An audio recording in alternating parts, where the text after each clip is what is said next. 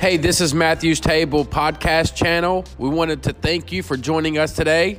Hope this inspires you, builds your faith, and reminds you of who you are, but more importantly, whose you are. Super Bowl parties tonight, just so y'all know. So God told me to tell y'all. I'm speaking it right now, but uh, anyways, real quick, um, I hope that you guys have picked your one that you're praying for and you're, you're currently praying for them. I hope that you're following along in your prayer journal daily that we have provided you guys. If y'all remember, this is the quarter of intentional prayer and focusing on our prayer life, anticipating God to answer these things. And so we're doing all these things to pull you guys in and to be praying as much as you can. Uh, Wednesdays, 7 a.m., 5:30 p.m.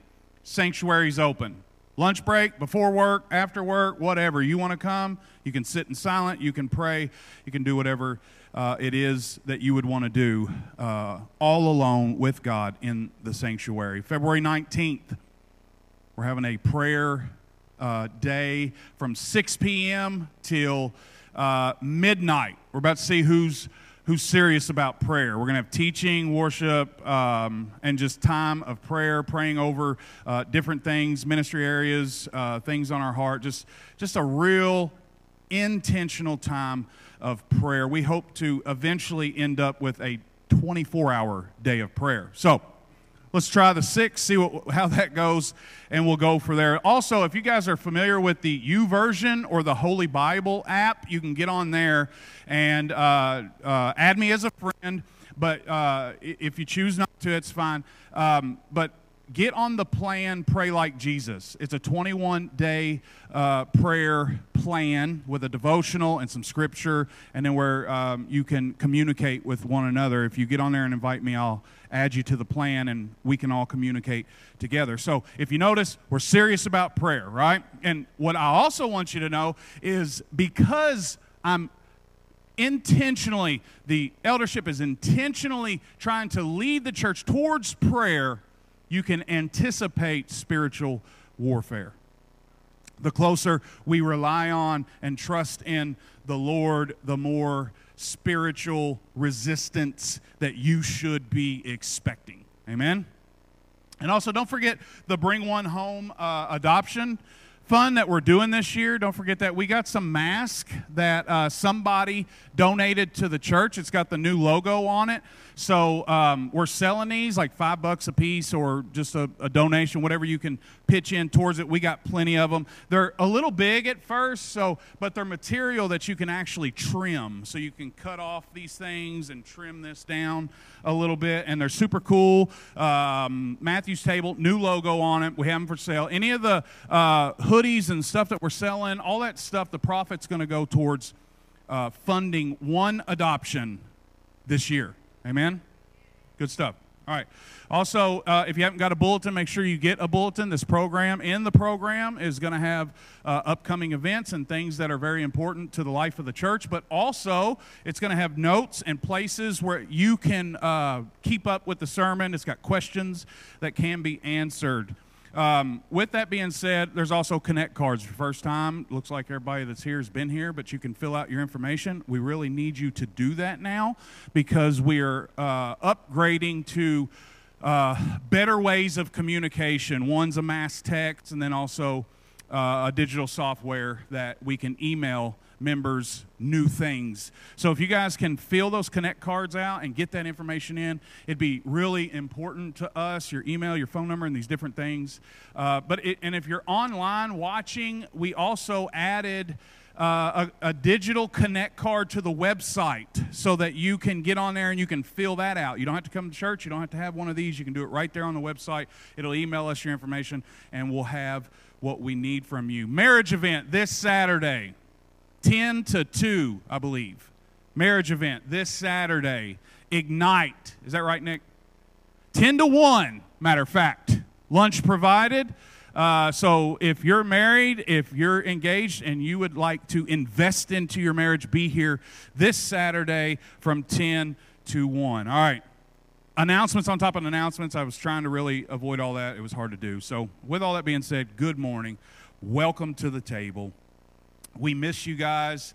If you're online and you're choosing not to come for whatever reason, we miss you. We thank God that you're staying safe. We can't wait till the day that we can all worship as a family again. We know that day should be coming soon. We're trusting God on those things. I'm going to pray. Father, we just give thanks for such an amazing day.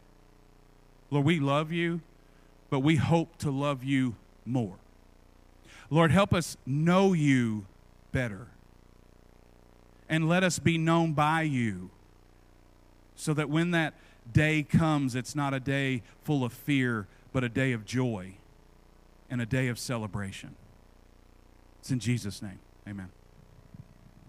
We're finally finding our way back to Galatians. Uh, those of you that are members here, or, or, you call this your home church and you've been with us, um, you guys can remember that we were walking through Galatians and we had titled um, the book of Galatians just keeping the main thing the main thing. And after stepping away for a month or so, where we had been learning in Galatians that a young church that Paul had planted had been led astray from the one true gospel of Jesus Christ by false teachers who came in behind Paul, adding works to earn God's favor rather than being saved by grace alone, justified by faith alone, in Christ alone a free gift from God, no work involved. And an easier way to think about it is that they were turning back to their former religion, which was based on what they do to earn God's favor, uh, instead of this personal, intimate relationship that's based on what God had done. You see that? Religion is what you do to be right with God a relationship is what he's done so that you are right with God. And Paul arguing with all his might to expose their error in thinking, exhaust himself with persuasion to get them back on track. In these first four chapters, it's just one consistent argument. Which got me thinking over the last few days how important what he wants them to remember must be. Why is he going to such great lengths to communicate something he could have said in one page? Like, there was a part of me that up to this point thought that his arguments were all about protecting and defending the one true gospel and rebuking the Christians in the Galatian church for allowing false teachings to be in the church. And while there's good reason to think that, the passage that we find ourselves in today reminds us of so much more. Listen, even with the culture that we live in today, where everyone looks to be offended about something, and despite my issue with worrying about people's opinions of me, I'll argue the gospel of Jesus Christ as the solution to all of our problems until I'm blue in the face. Romans 1:16 I am unashamed of the gospel for it is the power of God and salvation to everyone who believes. Amen. And I'll argue it. I stand on it because it's true. And I have an image here that I ran across this past week that I want to show you real quick because oftentimes we get we hesitate on sharing our faith as a result of worrying about what others might think. John MacArthur says, "Don't ever water down the gospel." If the truth offends, let it offend. People have been living their whole lives in offense to God. Let them be offended for a while. 30 odd years taking God's name in vain, rebelling against his gracious kindness, loving acts, offending him day in and day out. Let us be offended for a while. However, after so long being honest with you, there's a possibility, I'm just being transparent, that I may grow weary and realize I'm wasting my time. But Paul doesn't give up because he's not talking to unbelievers, but rather believers. He wrote the letter to the church. And what we learn that they're doing is breaking his heart. And being a pastor who loves the Bible and serving God's people, watching them grow and come to know Jesus in a life changing way by the grace of God, it's my passion and my heart too. I understand his repetitiveness. I understand his urgency. I understand his repetition of what seems to be saying the same message over and over in these first four passages. I also understand him being harsh. If you guys remember in chapter 3, he said, You foolish Galatians, you fools, what have you done? And I also understand this morning's Bible thumping. You guys can imagine your older brother used to just thump you in the head real hard. At least mine did. God bless him. Whooped him once, but, anyways, it's kind of what Paul's doing here. And the heart, the motivation behind this, this passage switches from what the gospel is grace alone, faith alone, and Christ alone, and what the gospel provides salvation, right? Saving us from our sin to what it promises. To what it promises, which is freedom in Christ. It's the answer to your first question in the bulletin. Or maybe the second question, it was backwards. But that's the truth found in the truth. When you are saved, you are set free. And you are meant to live in freedom in Christ.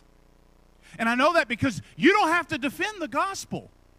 Paul knows that. It's the power of God. One of my favorite preachers of all times, Charles Spurgeon, said this The gospel is like a caged lion. You don't have to defend it, just let it out of the cage. It's the power of God. So he's not defending the gospel so much this morning. If you guys would, we're going to go ahead and jump in now into Galatians chapter 4, verses 21 through 31 You turn your Bibles there or you can follow me here on the screen. Guys, we're going to be scripture heavy today. So get ready. We're walking through the Word. You hear me? We want to see the truth. Verse 21. This is Paul being a little bit of a smart aleck, but I think he's growing a little weary. But I also think he's a little upset because of what they're doing. Tell me, you who desire to be under the law, do you not listen to the law?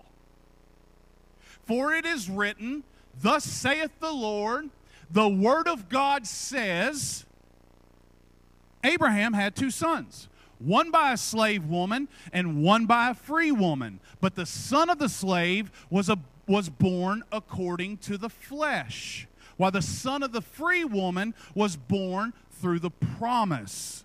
Now, this may be interpreted allegorically these women are two covenants. One's from Mount Sinai, bearing children for slavery. slavery. She is Hagar.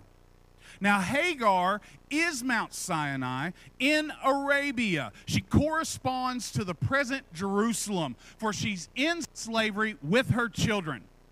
But the Jerusalem above is free, and she's our mother, for it's written, Rejoice, O barren one who does not bear. Break forth and cry aloud, you who, are, you who are not in labor. For the children of the desolate one will be more than those of the one who has a husband. Verse 28. Now you, brothers, like Isaac, are children of promise. But just as at the time he who was born according to the flesh persecuted him, who was born according to the Spirit, so also it is now. But what does the Scripture say? Cast out the slave woman and her son, for the son of the slave woman shall not inherit with the son of the free woman. So, brothers, Christians, we are not children of the slave, but of the free woman. Paul, knowing they failed to remember the promise that's found in the promise that if you're a child of God, you are a free child of God. He takes them to the Word of God. And the portion of the promise that he focuses in on in verses 21 through 23 is a part of the bigger promise that set the whole rescue story into motion that I feel is important to look at in hopes of learning some things you might not know. Right? All scriptures breathed out by God, profitable for teaching, correction, right? Rebuke and training in righteousness. We're going to do teaching and correcting this morning. It's part of the bigger promise that set the whole rescue story into motion. And I want you guys to see some things and learn some things. But also see the big picture. If, man, I wish I could do really good at this. Like, I really, this is my, if you could see the big picture of how the Bible all comes together, how there's one consistent story told from the beginning all the way to the end that's playing out today. Old Testament makes the New Testament all the more true. You guys want to know why I believe that the Bible is the holy, uh, uh, infallible, inerrant Word of God? It's because it's self evident, it's self attesting.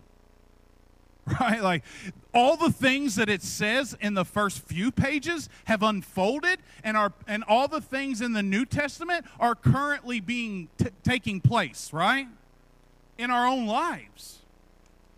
It'd be similar to Star Wars. Okay?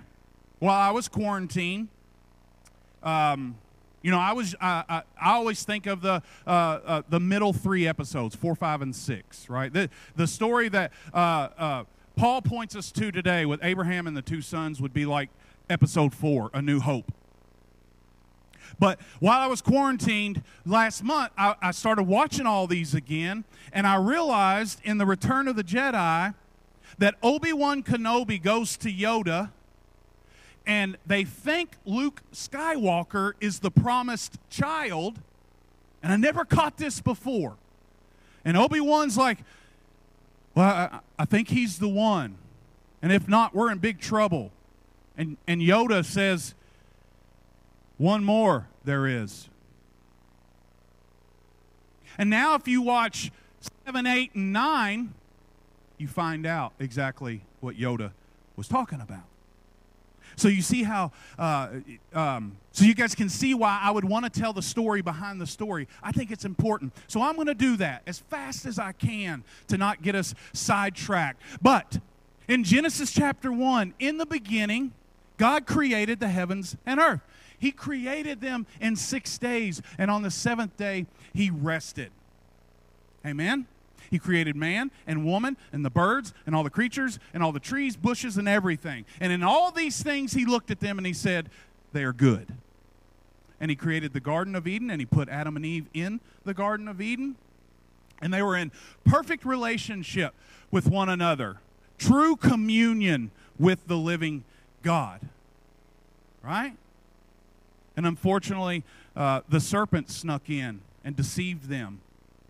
And the one thing God told them not to do was the one thing they ended up doing. And so God come down and he said, There's a consequence. You guys have to leave. And he kicks them out of the garden. And there begins this rescue story. And there we find the first proclamation of the gospel of Jesus Christ.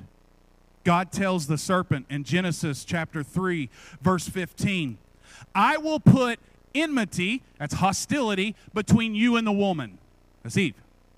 And between your offspring and her offspring, he shall bruise your head, and you shall bruise his heel. The seed of the serpent will attack the seed of the woman. The seed of the serpent will always be hostile towards the seed of the woman. And notice it doesn't say the a seed, it says the seed. Right? And so it begins this rescue story. And quickly, I'll show you. But right there, you see that there is a promised child to come. And so Adam and Eve get kicked out of the garden. And immediately they have Cain and Abel. Cain, seed of the serpent. Abel, seed of the woman. I know that because Cain was evil and he killed Abel. Right? So they have another kid named Seth. And through Seth, there's the lineage in Genesis chapter 5 that goes from Seth to Noah. Right? And then Noah to Abraham. And we end up with Abraham. And that's the portion that we're looking at today. But what I want you to also say, see, is that Abraham has a promised child. That's what we're going to look at today. It's episode four. Who then has another child named Jacob, who has 12 sons. Two of them are very significant. One's named Judah, one's named Joseph. God raises up a son who saves Israel through Joseph but also Judah. Judah has sons that ultimately leads to the lineage of David, who raises up David to save Israel. See this common thread here? That later Jesus Christ himself would come through, who's ultimately the true Savior of the world. And that's just a that's a real quick version. But in all circumstances, there is persecution from the seed of the serpent to the seed of the woman. Cain killed Abel. There's Seth, right? Noah got persecuted for building the ark. And then when you go on, Joseph, all his brothers beat him up, threw him in a pit, and sold him into slavery. Seed of the serpent, seed of the woman. Persecution, enmity, hostility. Right? There's this ongoing story throughout the entire scriptures. It's crazy. I love it. And as you can see, there's a promised child that would come and defeat Satan's works from the very beginning, which is the narrative that continues throughout the whole Old Testament. There's so much more I wish I could share with you. But Paul zeroes in, he takes Abraham's portion, episode 4, and he puts it under the microscope. Abram, Abraham and his two sons so that he can make this point. You guys are going to have to follow along with me. I told you we're heavy on scripture today. I will I will share with you this in Genesis chapter 12. That's where Abraham God calls him out of his ordinary life and promises to him that he would bless him to become a great nation. That he would send him to the promised land and he'd be a great nation, so so so great that you couldn't even count. However, over time, him and his wife were unable to have a son, and they grow weary waiting on God and take matters into their own hands. So we're going to pick up in Genesis chapter 16, Genesis chapter 17, and I'll give you the short versions 1 through 4. Now, Sarah, Abram's wife, had borne him no children she had a female Egyptian servant whose name was Hagar. And Sarah said to Abraham, I know it says differently, I'm just that's, that's what I call. Behold, now the Lord has prevented me from bearing children. Genesis chapter 12 promised there'd be a child. Go into my servant. You guys can figure that out. It may be that I shall obtain children by her. And Abraham listened to the voice of Sarah. Remember, Eve listened, or Adam listened to the voice of Eve. Right? So after Abraham uh, had lived 10 years in the land of Canaan, Sarai, Abram's wife, took Hagar the Egyptian, her servant, gave her to Abraham, her husband, as a wife. And he went into her and she conceived a son according to the flesh. Genesis chapter 17, 15 through 21. And God said to Abraham, so he's had the other son, right? As for Sarah, your wife, you shall not call her name Sarah, but Sarah shall be her name. I will bless her, and mo- moreover, I will give you a son by her. I will bless her, and she shall become nations. King of peoples shall come from her. Verse 18. And Abraham said to God, oh, Whoa, whoa, whoa, whoa, whoa. Oh, that Ishmael might live before you. And God said, and I love this, God says, No, it wasn't the promised child. That was you doing things your way. But Sarah, your wife, shall bear you a son, and you shall call his name Isaac. I'll establish my covenant with him as an, listen, as an everlasting covenant for his offspring after him. As for Ishmael, I've heard you. Behold, I've blessed him and will make him fruitful and multiply him greatly. He shall father 12 princes. I'll make him into a great nation. But I will establish my covenant with Isaac. Who? Isaac, whom Sarah shall bear to you at this time next year. Now, a little bit of teaching, just so you guys fully understand. Does anybody under, know what the Abrahamic faiths are? The Abrahamic faith, there's three faiths, right? Judaism, that's the Jews. Christianity, that's us. And then Islam, the Muslims. All, uh, all three of those faiths come from those two stories found in the Bible.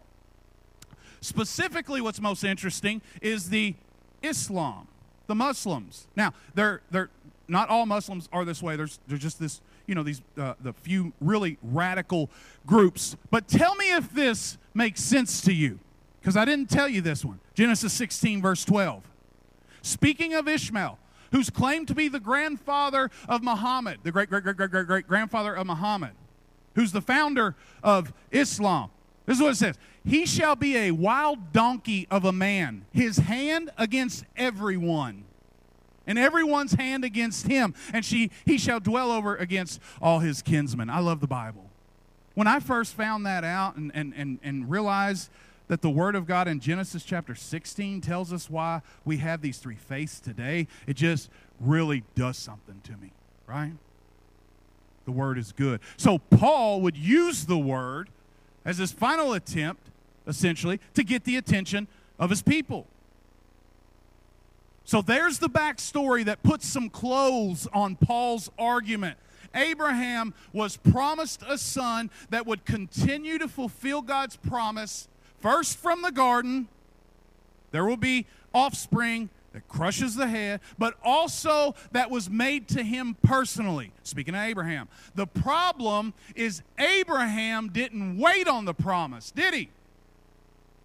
Tired of waiting in his own power, does things his own way, and he has a son.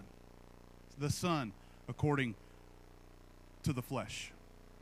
And so the rescue story continues and picks up here. One thing being this God is the covenant maker, and we are the covenant breakers. You see it all through the Bible, and you probably have done it yourself.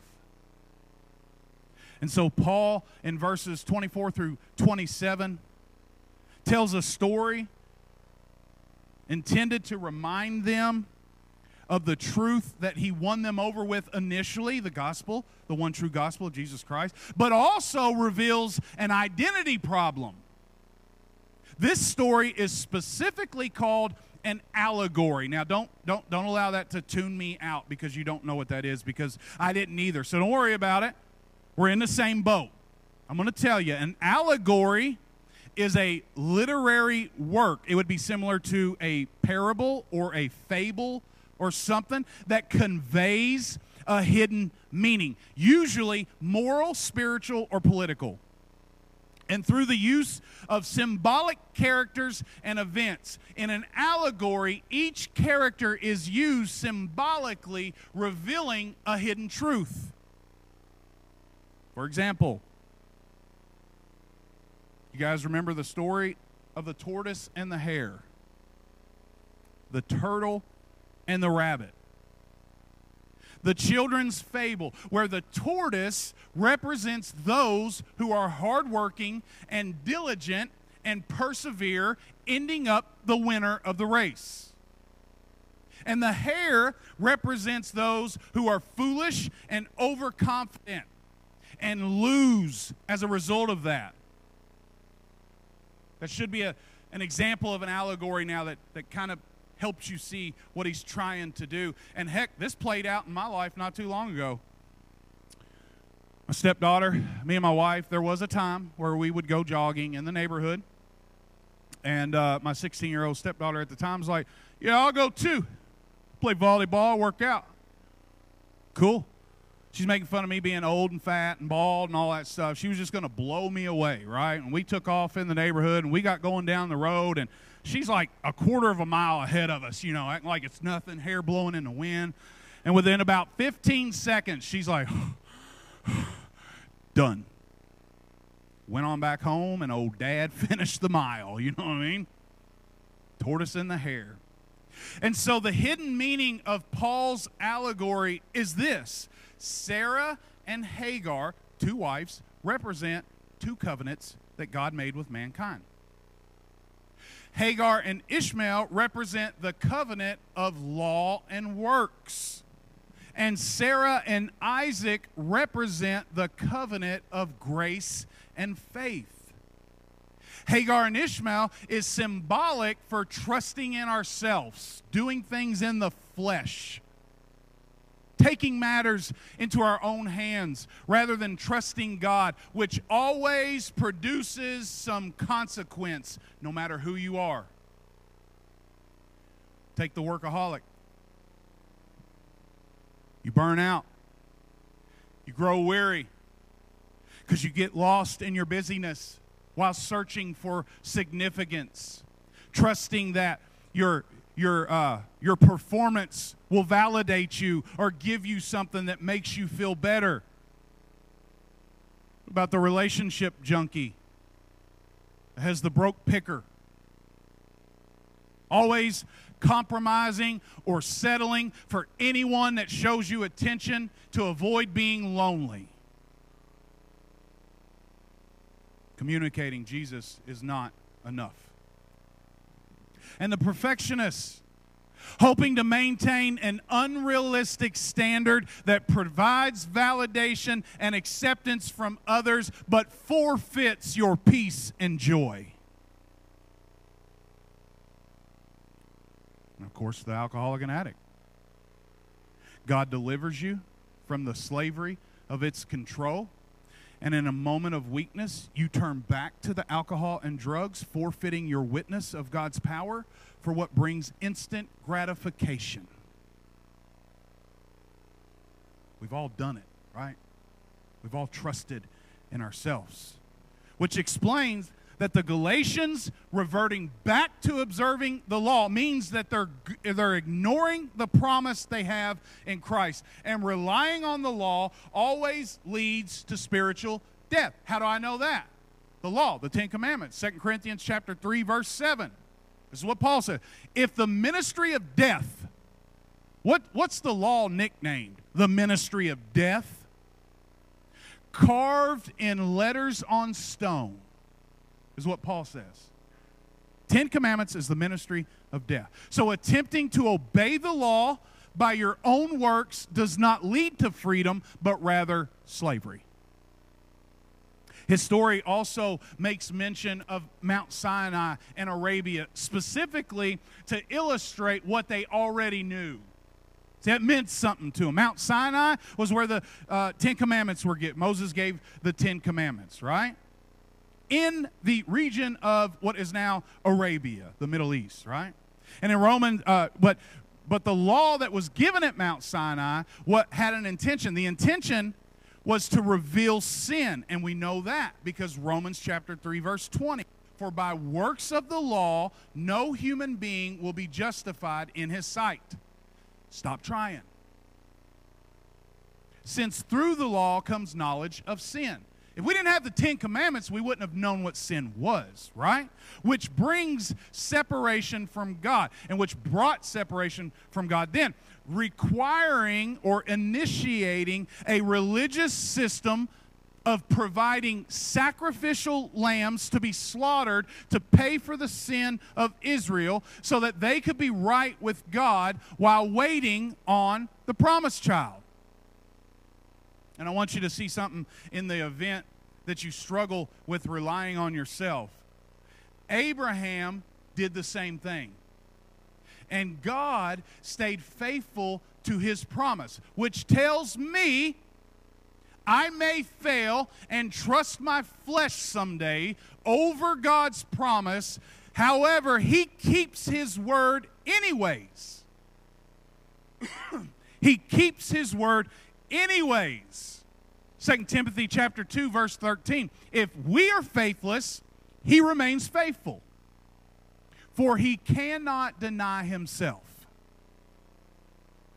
So the hidden meaning in Hagar and Ishmael is relying on self leads to spiritual death, eventually enslaved to sin. Sarah and Isaac represent the covenant of grace and faith as a result of the supernatural promise.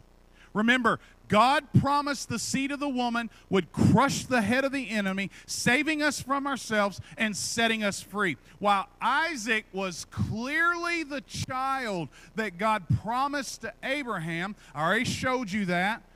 I'll make my covenant with Isaac, not Ishmael. He wasn't the Savior of the world, but he did point to the Savior of the world. Because God's promises are supernaturally fulfilled for the purpose of demonstrating the separation between Him and us. You are not God. I am not God. But there is a God. Listen, Sarah was 90 years old and had been sterile or barren all of her life, unable to have a child. But God, remaining faithful to his promise, enabled her to conceive a child way past the age of childbearing.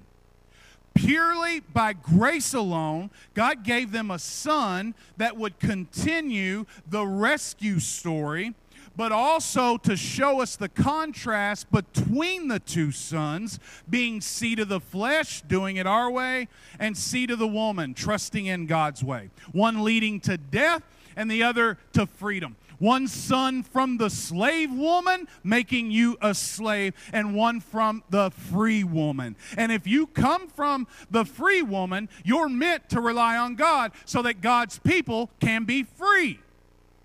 Because historically, Genesis to Galatians, when the people of God trusted in themselves, they always walked away from God.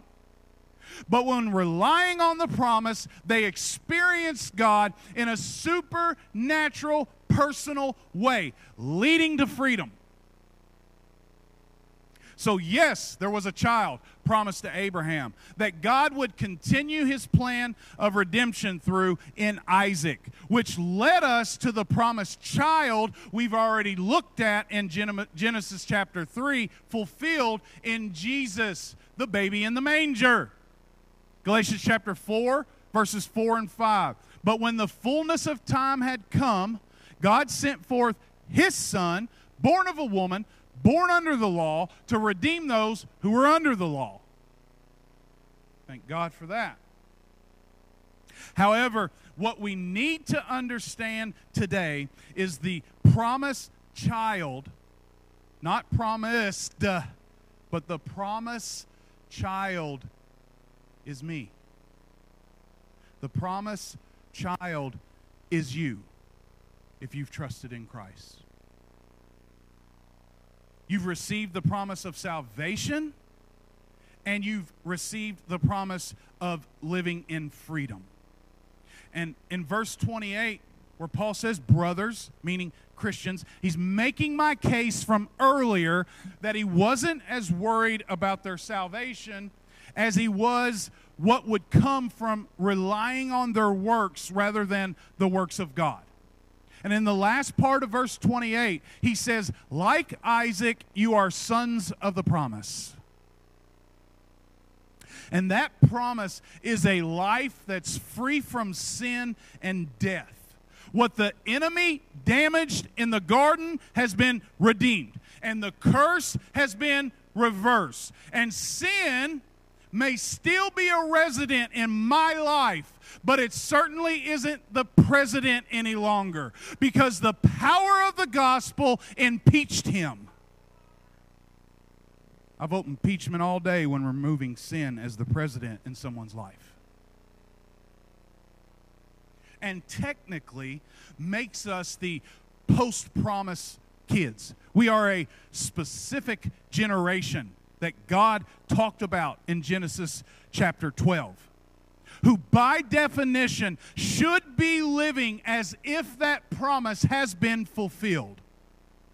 Total freedom from the bondage to sin and the fear of death, trusting God to fulfill all of his other promises found in the Bible.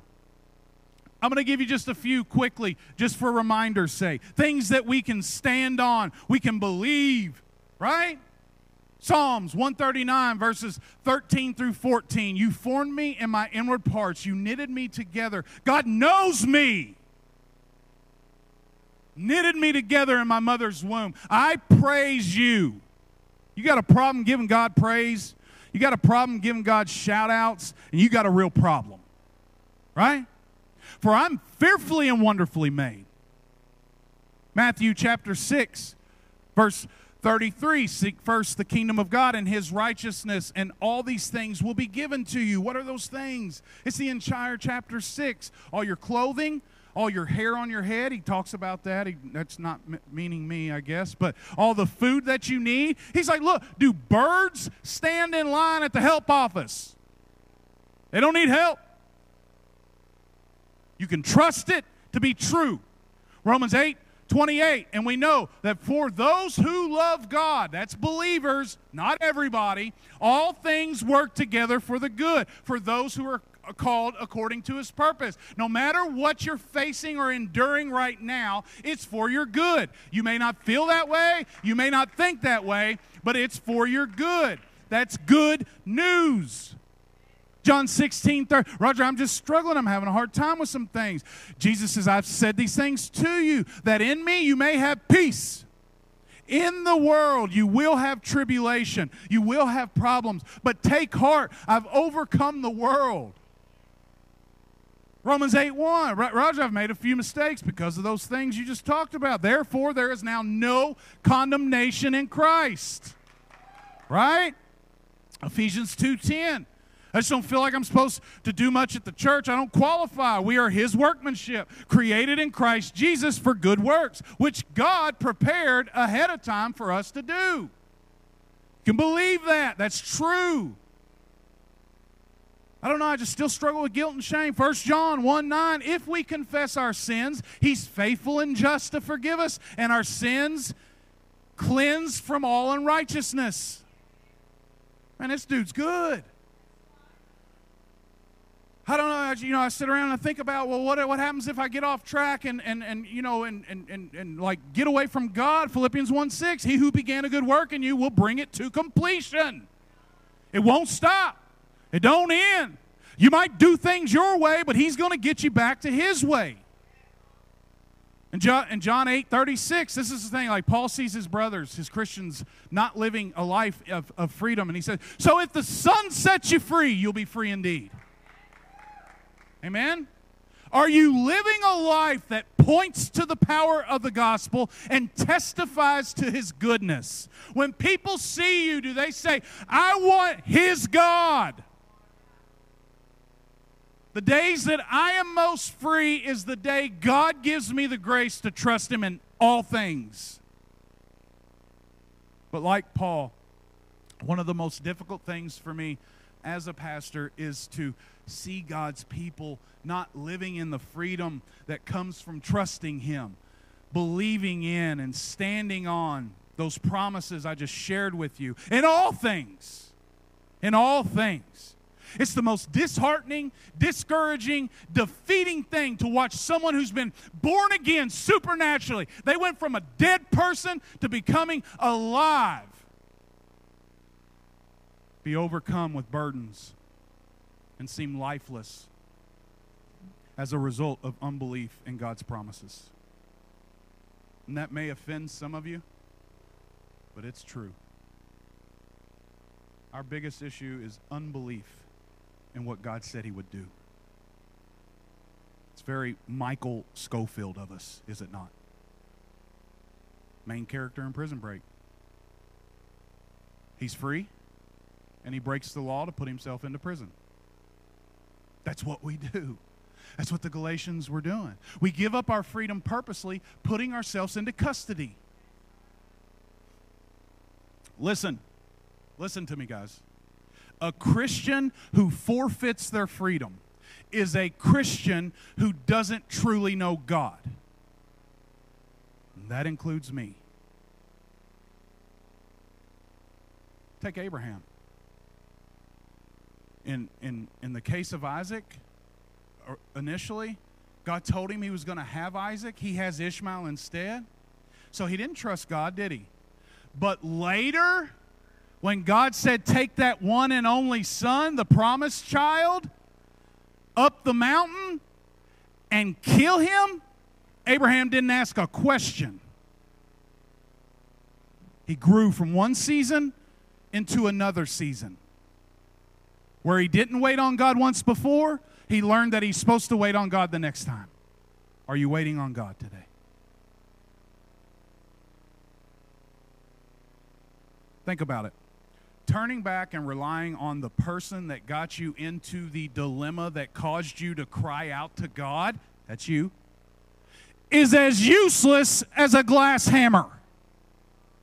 You couldn't save yourself then, and you can't save yourself now. Right? Music team can start heading this way.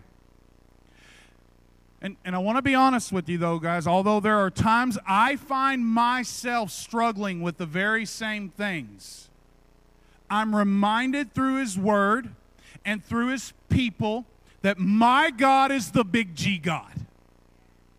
They capitalize my God's name because He's a person and He's real and He turned water into wine he raised Lazarus from the dead. He fed 5,000 with two fish and five loaves of bread. He gave sight to the blind and hearing to the deaf. And on the third day was resurrected, setting the captives free. That's my God.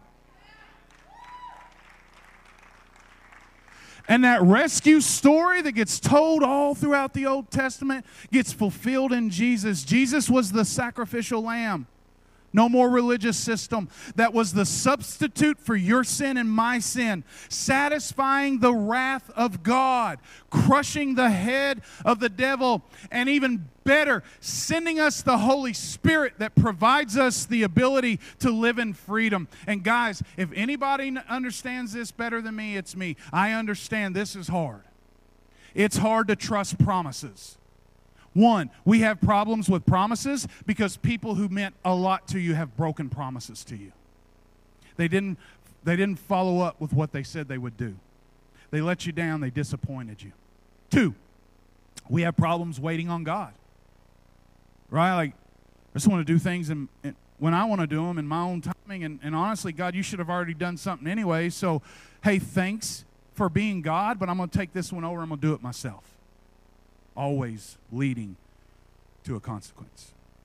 Which I think this verse might help with that. Hebrews 6:13. Check this out. For when God made a promise to Abraham, since he had no one greater by whom to swear on, he swore by himself.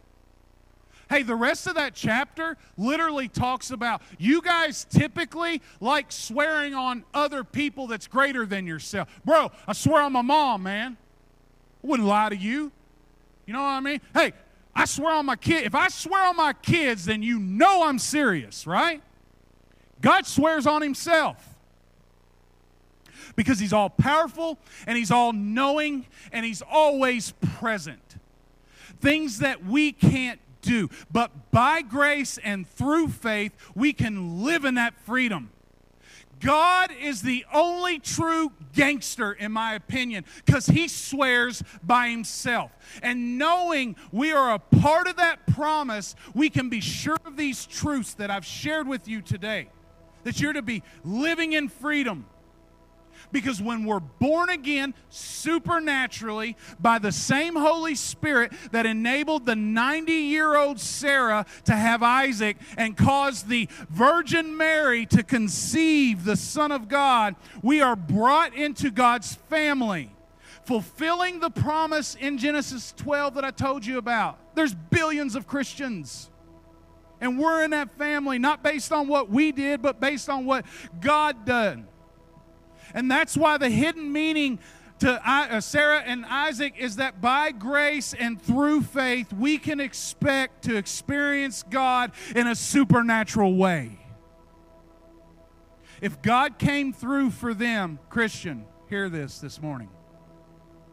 If God came through for them, He will come through for us. Right?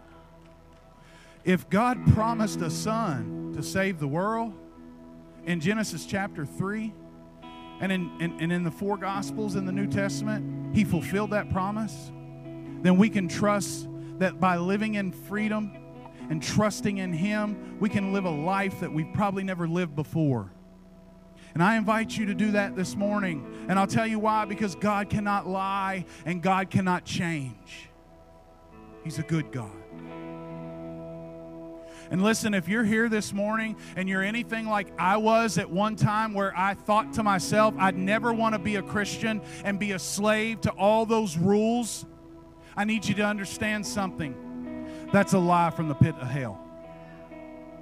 Truth is, because of man messing things up between him and God, God, create, God had created to be good. His promise that Adam and Eve would die was not a physical death because they didn't die they live, but rather a spiritual one that we can't fix ourselves. So he promised the seed of the woman to crush the seed of the serpent, and he did that in Jesus Christ. And all those apart from Christ are actually slaves themselves, slaves to sin.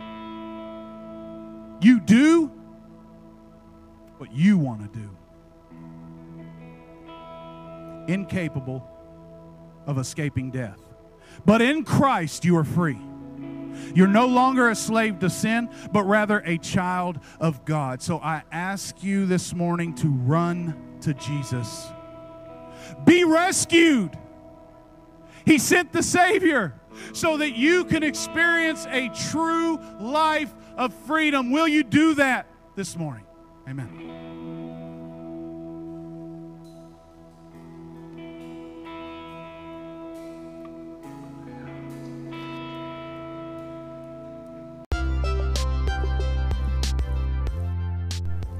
Hey, thanks for joining us today. A special thanks to those who sow into this ministry. If you'd like to partner with us financially, text all one word Matthew's Table to 73256. That's Matthew's Table to 73256. It's because of you this ministry is possible. If you like what you've heard, click the subscribe button and share it with your friends. You never know what God can do through your one act of obedience. Have a great week. We'll see you next week. God bless.